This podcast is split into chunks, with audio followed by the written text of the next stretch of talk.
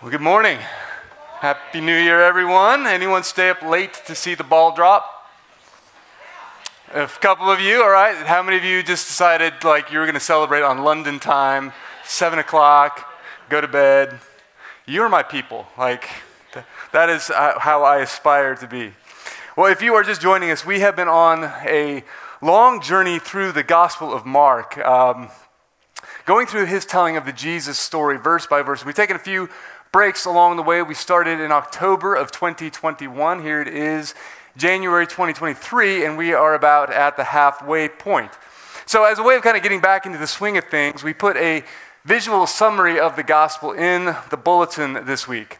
Now, Mark essentially is a story told in two parts with a hinge in the middle. The first half begins with this declaration that a new kingdom is here, a new king has come. And Jesus reveals what that kingdom is like. He preaches a message of repentance and forgiveness of sins. He casts out demons, shows his authority over nature, heals the sick, restores people to community. Basically, he undoes all of the ways that sin and death have infected the world. And the big question that Mark keeps coming back to in this first part of the story is who is this? Second half of the story takes place in Jerusalem, where Jesus collides with the religious authorities, with his own disciples, with the political powers of Rome and Israel, and it all culminates in death and resurrection, which is Mark's way of showing that Jesus is the king, but he is not the king that anyone expected him to be. And the hinge between these two parts is a section starting at 822 and continuing through 1052. This is the heart of what discipleship to Jesus is all about in Mark's gospel. Jesus says, Whoever wants to be my disciple must deny themselves, take up their cross, and follow me. So, over the next eight weeks or so leading up to the season of Lent, this is where we're going to kind of park and spend our time. New year, new beginnings, a chance to kind of celebrate and restore our vision.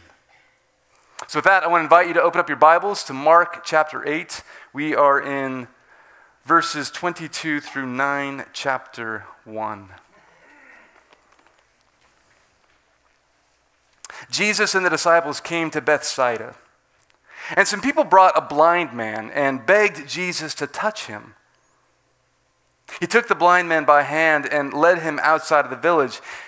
When he had spit on the man's eyes and put his hands on him, Jesus asked, Do you see anything? He looked up and said, I see people, but they look like trees walking around. Once more, Jesus put his hands on the man's eyes. Then his eyes were opened, and his sight was restored, and he saw everything clearly. Jesus sent him home, saying, Do not even go home into the village. Jesus and his disciples then went on to the villages around Caesarea Philippi, and on the way he asked them, Who do people say that I am? They replied, Some say you're John the Baptist, others say Elijah, still others, one of the prophets. But what about you? He asked.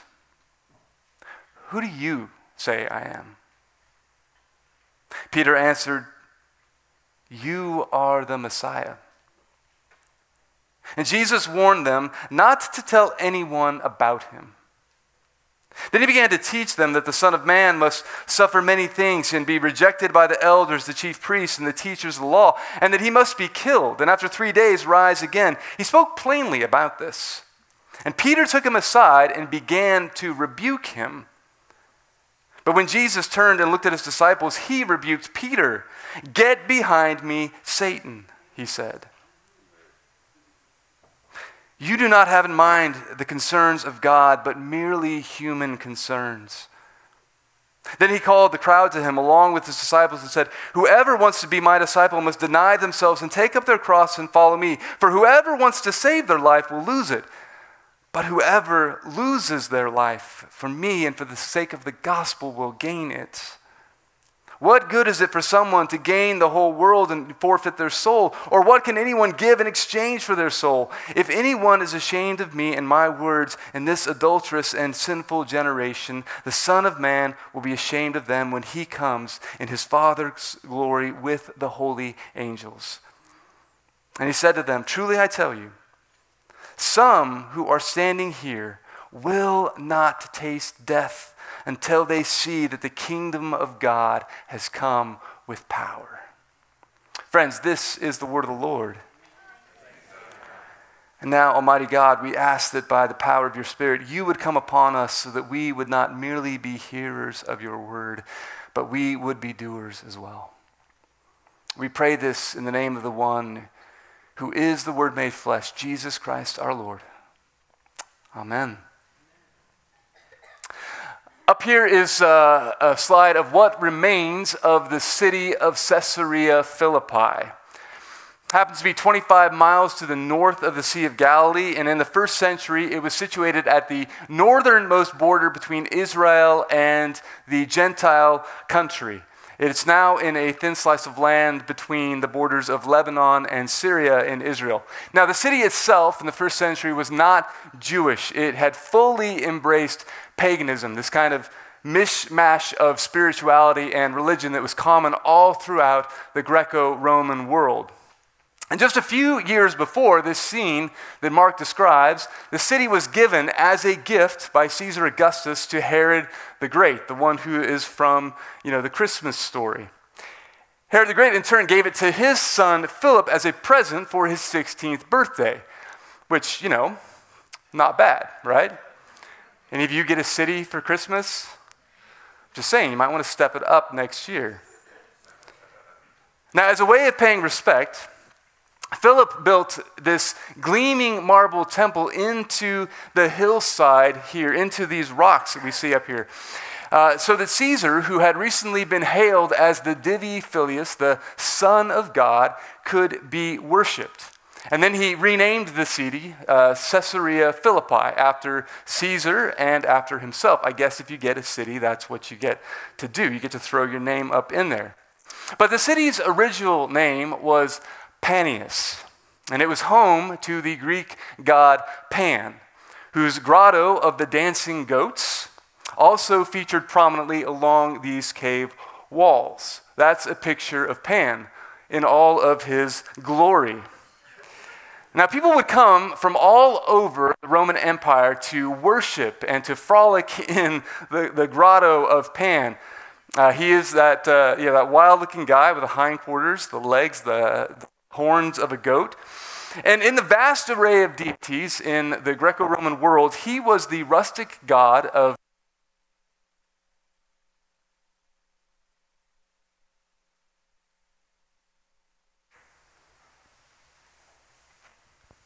of hunting and a bunch of other things. Uh, uh, all things related to like parties and wild times, and of course, fertility.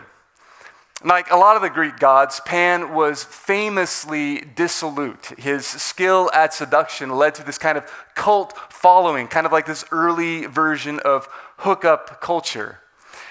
His sexual appetite was absolutely boundless. In fact, there is another statue of Pan that was found uh, in the ruins of this home that had been covered over from the ashes of the explosion at Mount Vesuvius. It was a graphic depiction of the god getting frisky with a goat. Imagine having that in your living room at your beach house. Now, that statue was unearthed in the 1700s, but it was not on public display until last century because it was too obscene. But actually, that stuff was really, really common in the Greco Roman world. I opted not to show you the picture of that one, I did not need those emails.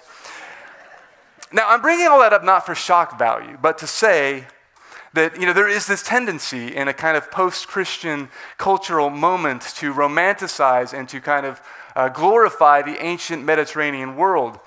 Essentially, the argument that many secular cultural theorists make is that Christianity was nothing more than an interruption in history, that we were on this trajectory before the Christian story of fall, uh, you know, creation, fall, redemption, and, uh, and, and renewal ended the, the old order and transformed the world.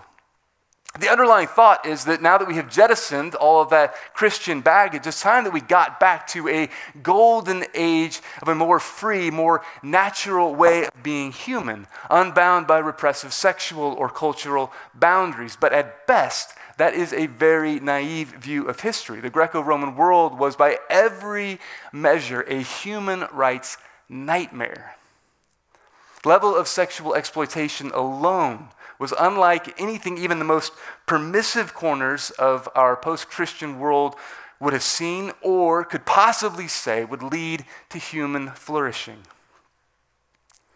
So, with all of that humming along in the background, Jesus decides to pull his disciples out of everything familiar to them and go on this little road trip to, to draw back the curtain on his mission and his ministry. It's not in Jerusalem. It's not in Capernaum. It's not in David's city, Bethlehem. But it's in this place that is at the forefront of pagan spirituality and practice, where the worship of Caesar and Pan weds power, authority, and dominion with unchecked sexual exploration and desire. Why does he bring them here? Why does he bring them to this place? to have this conversation that all of Mark's gospel has been rolling up to up until this point, where it has been steadily building chapter after chapter, where he'll pose to them a question that will forever change the trajectory of their lives, that has indeed forever changed the course of history. Who do you say I am? Everything in their lives and in your life hinges on how you answer that question. And I think he asks it in a place that's unfamiliar, where every rival vision of human flourishing is on display because he knows that there is no place on earth where they are free from the seductive voices of the culture or the curvature of their own heart's ambition. The disciples are going to see Jesus clearly. They're going to need to see him amid all of the noise. And so will we. This whole middle section of Mark's gospel is about seeing clearly. Now, the way that he tells this story is absolutely brilliant. It's almost like Mark had some divine help or something. Now, it's no coincidence that right before this conversation, um, Mark recounts this really bizarre miracle story where some people bring a blind man to Jesus, and Jesus leads the man outside of the city, spits on the man's eyes, and then touches him. That's not the strangest part of the story. The strangest part is that Jesus does all this, and the guy does not see clearly at first. He sees people, but he says, What? They look like trees walking about. So Jesus touches his eyes again, and then he sees clearly. I mean, anyone else read that and think, like, what, what's going on here? Like, what's with the spit and the, the, the, the two step process involved? Like, did Jesus not do it right the first time? Did he need to, like, check his stance? Like, what, what's. Or is there something else going on? Well, without missing a beat, Mark changes the scene and Jesus takes his disciples away and he, he asks them, you know, what's the word on the street? What's, what are people saying about me? That is, when they look at me, what is it that people see? And so the disciples, they give him the rundown. Like some say you are John the Baptist raised from the dead. That's, that's one working theory. Others say you're Elijah, you know, the, the prophet who called fire down from heaven. Or if you're not like him, you're, you're one of the, the prophets from like back in the day who called out evil and injustice and corruption. And the point of this opinion poll is that people can see that Jesus is more than just a really wise and smart rabbi, right? They can see something, but it's not yet in clear focus. They see people, but it's like trees walking around. So Jesus presses in a second time. What about you? Who do you say that I am? And so Peter braves an answer. He says, You are the Messiah, which means literally, you are the anointed one. And now, all throughout the arc of the Old Testament, there is this expectation, there is this yearning for a Messiah, for this anointed one of God, this coming king out on the horizon who is going to come and restore Israel's dignity, who's going to come and restore the temple where, where God's presence is known. He's going to usher in this era of peace and beauty and shalom where relationships between people, between nations are all restored.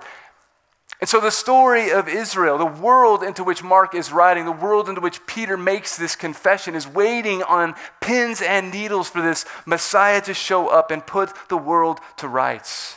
And Peter says, I think you are the one who's going to do this, Jesus. This is a watershed moment. Up until now, there is this tension as you read through the gospel. You, the reader, are well aware that Jesus is the promised one, the Messiah. The very first line of the gospel is the beginning of the good news about Jesus, the Messiah, the Son of God. Mark was written on the other side of the death and resurrection. And he announces from the very first sentence that Jesus is more than just a really great TED talk. But while you, the reader, know that, the disciples have yet to realize it. And so, just now, for the very first time in Mark's story, they are coming awake to the reality that Jesus, yes, he is a rabbi, but he is so much more. And in this high drama moment where you would expect the, the music to start swelling to this, to this, this crescendo for this inspirational moment where everyone looks around and, say, and, and, and, they, and they get it. Jesus, like, it's like a, a, a needle scratching a vinyl record. He turns them and says, Don't say a word. Here's the thing Peter might have the title right. But he does not have a clue as to what that means. He sees Jesus, but his vision is blurry. And there are basically two things that, that blind him the voices and the expectations of his cultural background, and the shape of his own heart's desires, neither of which fit who Jesus is or what he came to do. First, the cultural background. When, when Peter sees the Messiah, what most of Israel is looking for is a king who's going to lead people into battle and crush their enemies. He will bring peace, but it will be like the peace that Caesar brings, the kind that comes at the end of a sword, the kind that comes through power, through domination, through humiliation. And reading reality through that lens allows Peter to skip over all of the passages, all the prophecies in Isaiah about the, the peaceful kingdom that the Son of Man is bringing into the world, about the servant who must suffer for the sins of his people. But all throughout the gospel, there is this expectation that the coming king would be a warrior. And Jesus is saying, Yes, I am the king. But I did not come to topple a throne, I came to take up a cross. I came not to rule, but to serve, to turn the values of the world on their head and break the spell that they are holding you under. That is how I am going to put everything right. So, yeah, when, when Jesus tells them the Messiah must come to, to suffer and die, that that's where this story is headed. Peter, he cannot get behind that. The Messiah takes power, he does not give it up. That is not who your people need you to be, Jesus. But secondly, that is not who I want you to be. See, odds are, even with the best of intentions, a big part of Peter had just hoped that in Jesus he backed the right horse. That once this political victory would happen, he would be set for life. And I say that because in the very next chapter, the disciples are arguing about which one of them is going to be greatest in the kingdom of heaven. Who would be second in command? They all had this vested interest in Jesus not being who he actually is. So when Jesus tells them for the first time that the way of the kingdom is the way of the cross, Peter is undone. He argues with Jesus. He tries to talk him out of it, which is exactly the same temptation that Satan offered him in the wilderness. And Jesus says, You still don't see. Track with me here. Like, this is not a conversation that just happened a long time ago in a strange city far, far away. This is a conversation that happens in every heart, in every generation. And this story about a blind man leading up into these blind disciples is way more than just a clever literary technique. It's the writer's way of getting you to slow down and let Jesus take you aside, lead you outside of whatever you are in, and ask you, What about you? Who do you say I am? Let that question sink in. Listen to him and what he has to say about himself before you tell him who you think he needs to be. We all have a vision of who Jesus is. We all suffer from some sort of blindness because of that vision. Apostle Paul said it best we see through a glass darkly, which is why we need Jesus to cut through all the ways that we make him in our own image and to heal our vision. Now, more often than not, our blindness to Jesus stems from the exact same thing as the, the disciples. It's the cultural narratives that we cling to and the turned inward desires of our heart. And just like in Mark's day, there is no shortage of opinion about who Jesus is. A few weeks ago, I was at a bookstore, and uh, just for fun, I started thumbing through all these kind of popular level, you know, reimaginings of the historical Jesus that have kind of made the rounds and popped up in the last few years. I learned way more about the authors than I did about Jesus. There is a book about Jesus the sage, kind of a, a wandering, detached spiritualist. There is another about Jesus the social justice warrior. He appeared on the same shelf as a Jesus as a left wing revolutionary, which was also on the same shelf as Jesus as a right wing nationalist. There was Jesus the CEO, Jesus the prize fighter. There's a book about Jesus and baseball. That one was true. there was even one about Jesus as like the original, you know, indie sleaze hipster vegan, right? Now, the point is, it's really easy for Jesus to become just another projection of our own opinion, our own biases, our own desires, even our own wishful thinking, our own ethnic, our own socioeconomic or political background. We all have a mold that we want Jesus to fit into. I'm no different. There's a lot of things that Jesus says that I wish he didn't say. For example, left to my own devices, I could do without Jesus teaching on money. I, I, like comfort, I like security. So it's really tempting to make a Jesus who understands my need for those things, who's, who's too polite to challenge those things. But this is the same Jesus who says, the only way you're going to save your life is to give up the one you think you want. And my guess is I'm not alone in that. And the problem with all that is, is that discipleship to Jesus then becomes whatever furthers the cultural narrative that I have bought into or mirrors the desires of my heart. God becomes the one who gets me in life what I want, not the one who calls me to surrender my life. So it's not really a question of if you are blind, it is a question of where. Where do you not see Jesus clearly? And if you don't know, that is why you have a community, that is why we have scriptures.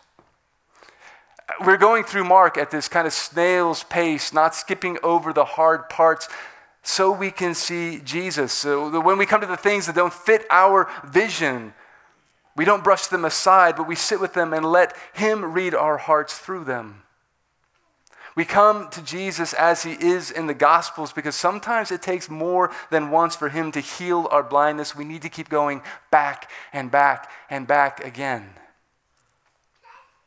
At, at their very best, uh, theology and spiritual practices are about the healing of your heart, the healing of your vision, so that you see Jesus clearly and you start to align your soul with that vision. Because your vision of Jesus will actually determine the course of your life.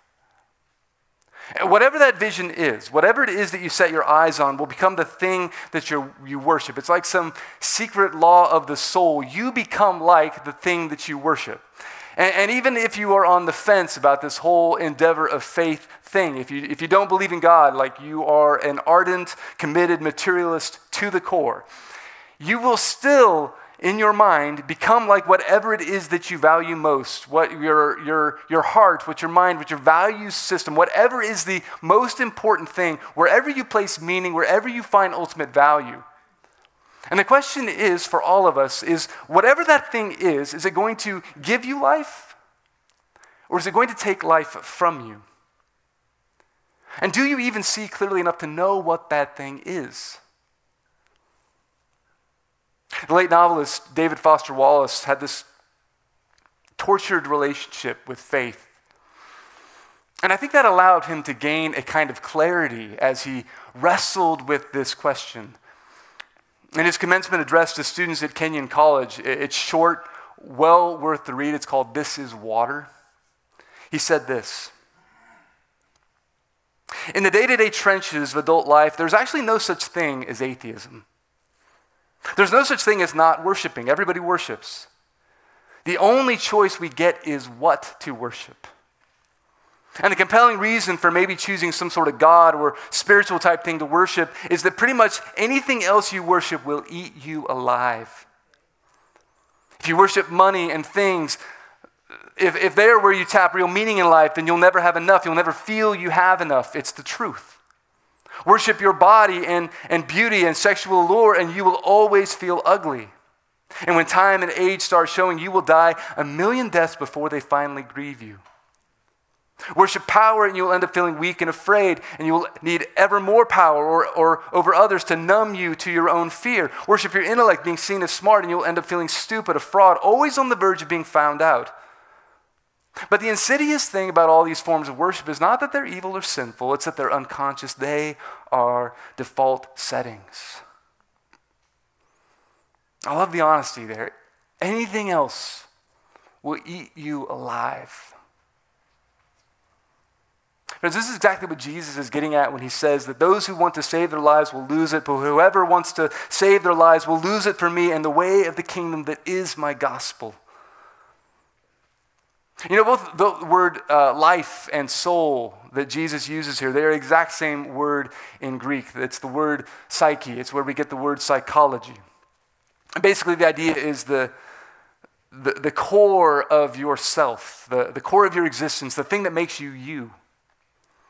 You can put it this way Jesus is saying that don't build your life, don't construct an identity on gaining the world, which is honestly how most of us build our lives. Truth is, we are all walking around in Caesarea Philippi.